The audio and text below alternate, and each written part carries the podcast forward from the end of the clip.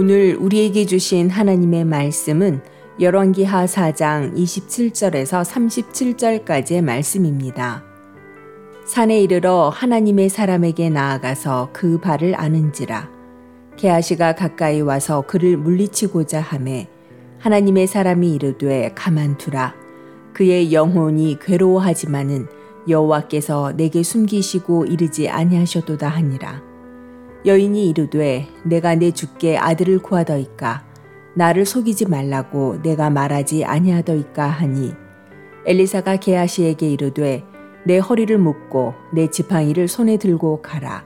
사람을 만나거든 인사하지 말며 사람이 내게 인사할지라도 대답하지 말고 내 지팡이를 그 아이 얼굴에 놓으라 하는지라. 아이의 어머니가 이르되 여호와께서 살아계심과 당신의 영혼이 살아계심을 두고 맹세하노니 내가 당신을 떠나지 아니하리이다. 엘리사가 이에 일어나 여인을 따라 가니라. 게하시가 그들보다 앞서가서 지팡이를 그 아이의 얼굴에 놓았으나 소리도 없고 듣지도 아니하는지라. 돌아와서 엘리사를 맞아 그에게 말하여 아이가 깨지 아니하였나이다 하니라. 엘리사가 집에 들어가 보니 아이가 죽었는데 자기의 침상에 눕혔는지라. 들어가서는 문을 닫으니 두 사람뿐이라. 엘리사가 여호와께 기도하고 아이 위에 올라 엎드려 자기 입을 그의 입에, 자기 눈을 그의 눈에, 자기 손을 그의 손에 대고 그의 몸에 엎드리니 아이의 살이 차차 따뜻하더라. 엘리사가 내려서 집 안에서 한번 이리저리 다니고 다시 아이 위에 올라 엎드리니 아이가 일곱 번 재채기 하고 눈을 뜨는지라.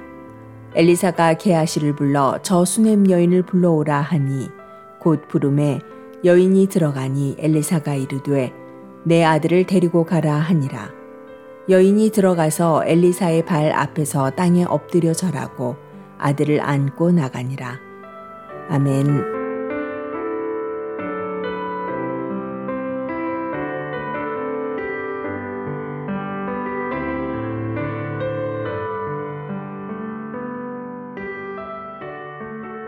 안녕하세요. 수요 묵상의 시간입니다. 저는 자전거를 즐겨 탑니다. 제가 사는 샌프란시스코에는 언덕이 참 많이 있습니다. 가파른 언덕을 자전거로 올라가게 되면 다리가 떨어져 나가는 것 같은 고통을 느낍니다. 그러나 분명한 사실이 있습니다. 다리가 떨어져 나갈 것 같은 오르막을 지나게 되면 분명히 시원한 바람을 즐길 수 있는 내리막이 나온다라는 사실입니다.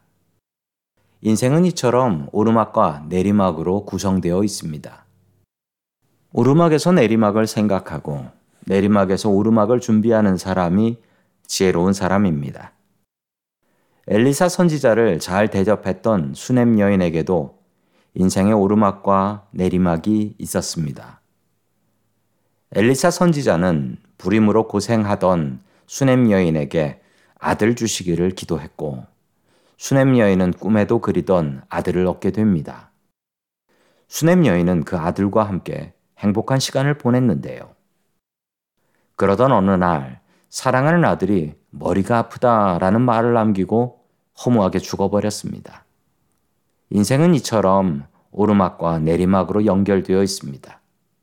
오르막이 있으면 내리막이 있고 내리막이 있으면 반드시 오르막이 나오게 됩니다. 수넴 여인은 좌절했습니다. 그러나 이 소식을 들은 엘리사는 좌절하지 않았지요. 엘리사에게는 믿음의 눈이 있었기 때문입니다. 엘리사는 하나님을 굳게 믿었습니다. 그래서 흔들리지 않았습니다. 지금 수넴 여인의 아들이 죽었지만 하나님께서 이 아이를 죽이시려고 선물로 주신 것은 아니다라는 확신이 있었습니다. 오히려 하나님의 영광을 위해서 주신 고난이다라고 생각을 했지요. 엘리사는 죽은 아이를 위해서 최선을 다해 기도했습니다. 죽은 아이의 시체 위에 엎드려 그 아이를 위해서 기도했습니다. 서서히 죽은 아이는 몸이 따뜻해지기 시작했고, 아이는 일곱 번 재채기를 하고 눈을 떴습니다. 수넴 여인은 기뻐하며 자기 아이를 안고 돌아갑니다. 이처럼 인생에는 오르막과 내리막이 있습니다. 좋을 때가 있고 슬플 때가 있습니다. 엘리사의 마음을 본받으세요. 엘리사는 오르막과 내리막으로 흔들리지 않았습니다.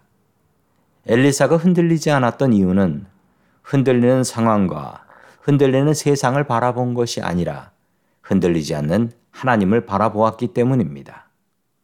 성도 여러분들, 오늘도 세상은 흔들릴 것입니다.